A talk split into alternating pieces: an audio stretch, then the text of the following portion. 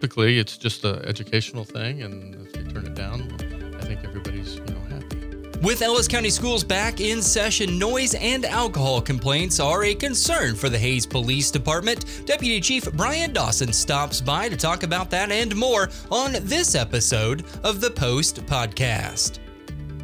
It's that time of year. It's it's a busy time of year for our our community. Um, you know, university students are back in town, and schools are back in session. So there's a lot more traffic in the morning and days and stuff. And and we have a lot more um, you know activities going on just in the community and so in among that would be some social gatherings and you know maybe some parties and so forth and we have you know new people that move to the community and aren't familiar with with the laws and such and so we picked september as a good time to kind of maybe to talk about the loud noise disturbances and you know which um, you know large gatherings could be part of. That could be a violation if it uh, um, is disturbing the peace, and you know alcohol violations, which you know like public possession is the main one that probably comes to mind when we think about um, our alcohol violations um, here in Hays. So, um, I guess just to, to break down the loud noise uh, um, ordinance, you know, everybody has a right to their peace and not to have that disturbed, and you know it is unlawful to either create a source or have uh, voices loud enough that uh, are, are carrying and um, disturbing somebody um, uh, that's in their own house and has a right to have their, their peace and, and privacy. Um, so I'll, I'll, read from the ordinance here. Um, it's because I think it's interesting language. Um, it says electrically amplified sound, such as like a radio or stereo or something playing, that is audible 25 feet from the source um, uh, of said sound or within a private residence that the person responsible for the sound has no right to occupy. So if the noise from the stereo is carrying beyond 25 feet, um, that can be a violation. If, if somebody calls in and says, hey, you know, um, this is bothering me, uh, officers would go and investigate and talk to the people. And, and typically it's just an educational thing. And if they turn it down, well, I think everybody's you know happy. Um, but you know, uh, there are some some times where um, we might have to enforce that. You know, beyond the educational piece.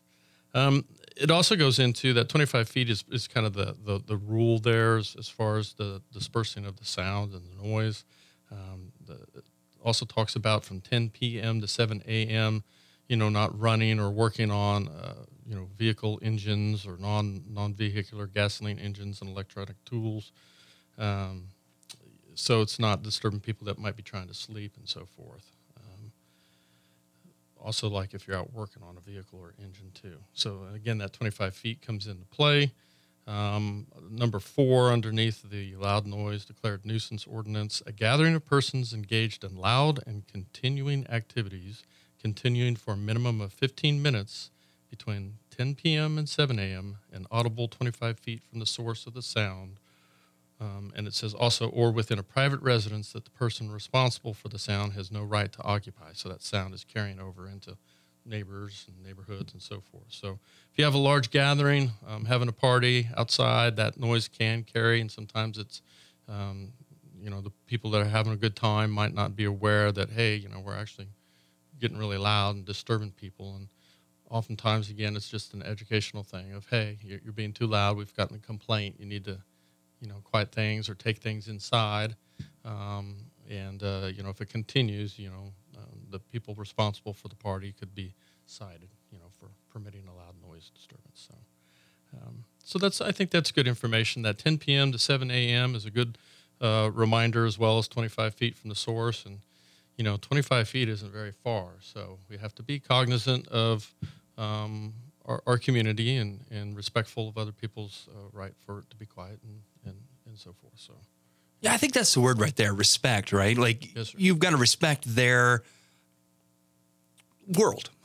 Sure. They're living here too. And right. and I wonder though if you want to talk a little bit about do you do you recommend as a department or uh, maybe even just your own personal opinion, you know, talking in advance with neighbors and maybe people that would be inconvenienced if you do have to have that situation where you know it's going to be a little bit louder than maybe it should be. Yeah, I, I think that if you know that you're going to have a, a, a, party and, and a gathering of, of, you know, maybe substantial people could be showing up or what have you, um, or, or, even if you're not going to have a large you know amount, just letting your neighbors know um, that hey, we're going to have a party, we're going to be cooking outdoors or have people outdoors or whatever, with some little music playing, and you know, um, hopefully that won't bother you. But this is when we plan on having it, the hours and so forth, and you know, getting out and knowing your neighbors. Don't don't just assume that they're going to be okay with that, you know, and um, you know, try and work with them on on um, you know if they're sensitive to noise or or if that's going to be an issue. You know, you might have to refocus your party and think about more activities indoors than, than maybe necessarily outdoors. So that's a very good point that, um, you know, letting people know that, uh, hey, we're going to have a party on such and such date and time and, and hope that doesn't inconvenience you. And if you do have an issue, you know, let us know. Here's my number. Call us and, and uh, we will we'll address things if we need to. So um, I, I think that, you know, just being respectful and working with, with your neighbors and stuff is uh, uh helps to have a successful event. Yeah, maybe invite them over. Yeah. I was just talking the other day. I don't know any of my neighbors. I don't. I know I should, but I don't. And maybe that would be a good excuse. Like, hey, we're gonna have a party. Come on over. Absolutely. But I think a lot of times this loud noise piece really centers around alcohol consumption, right?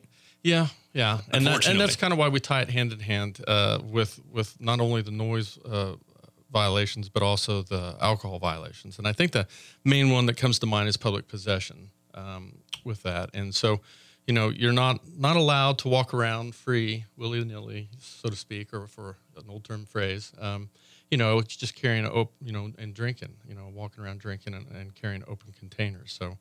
Um, it's unlawful for any person to have in their possession upon a street, avenue, alley, sidewalk, private or publicly owned parking lot area. Um, uh, some other examples that I like to use is, you know, if you're walking down the sidewalk from a party or to a party, um, not until you're onto the private property um, should you be consuming alcohol you know, or have an open container because you can be cited for that. Um, it's this isn't Bourbon Street down in, in New Orleans, um, you know, and so forth. So. Um, a, a, couple other examples that kind of come to mind for this time of year is uh, maybe being on, in a parade vehicle or on a parade float. You really shouldn't have open containers of alcohol in those.